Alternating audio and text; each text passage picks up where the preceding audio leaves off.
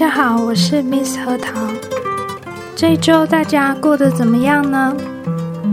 我最近工作还是一样很忙，每天的工作内容都非常烧脑，所以我脑袋的 CPU 每天都过热，到下班时间整个大宕机，很多事情都不想要用再用脑袋去思考。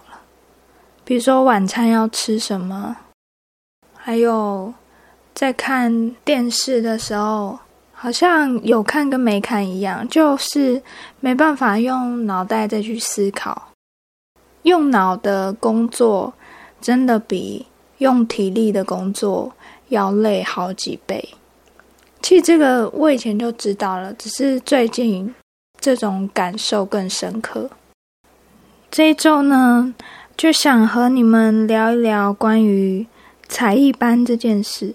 这个主题是我前几天突然想到的，一直在想说要聊什么事情。那突然想到才艺班这件事，就是因为我最近也准备去上一门课。那我之后再和大家分享，想先聊一聊你们小时候有学过什么才艺？我的话，我小时候第一个上的才艺班是画画班。我为什么会去上画画班？是因为我们班刚就是有一个同学的妈妈，她就是美术老师，她就开了画画班。我记得我那时候很小，忘了几岁。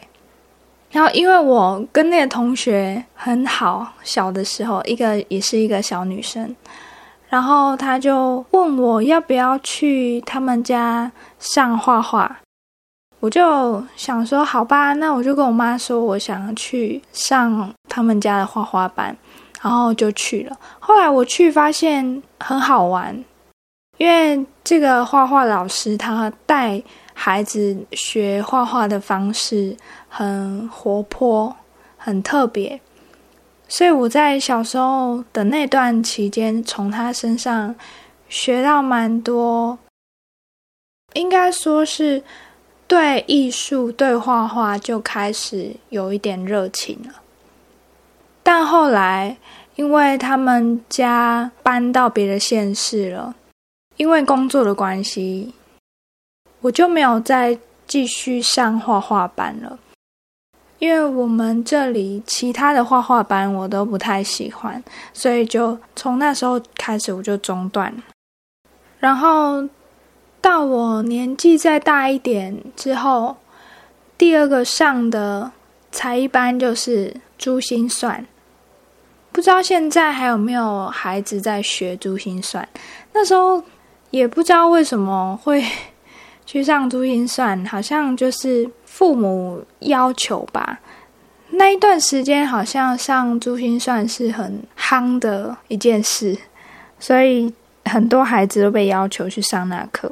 但是其实我不是很喜欢那个课，因为珠心算的老师很凶，所以我就不喜欢去上那个课，会感受到压力嘛？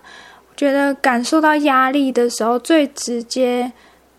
表达出来的方式就是不想去，就想要逃避这件事，就觉得内从内心就不喜欢这件事。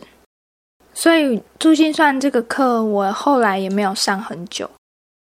然后在我再大一点之后，第三个上的才艺班就是钢琴。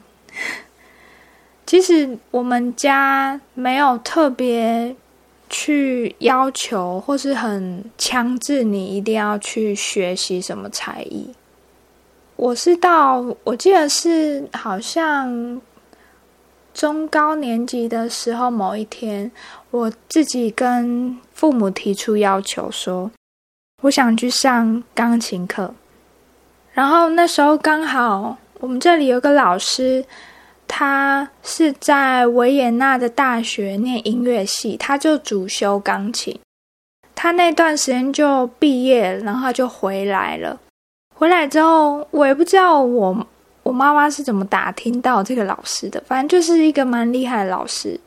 当然，这像这样子有出国留学的音乐老师，他们其实收的费用都蛮高的。那个时候学钢琴就花了很多钱。然后我记得那个老师他超有气质的。我发现学音乐、学艺术的老师都很有气质，诶，他们会散发出一种特别的气质。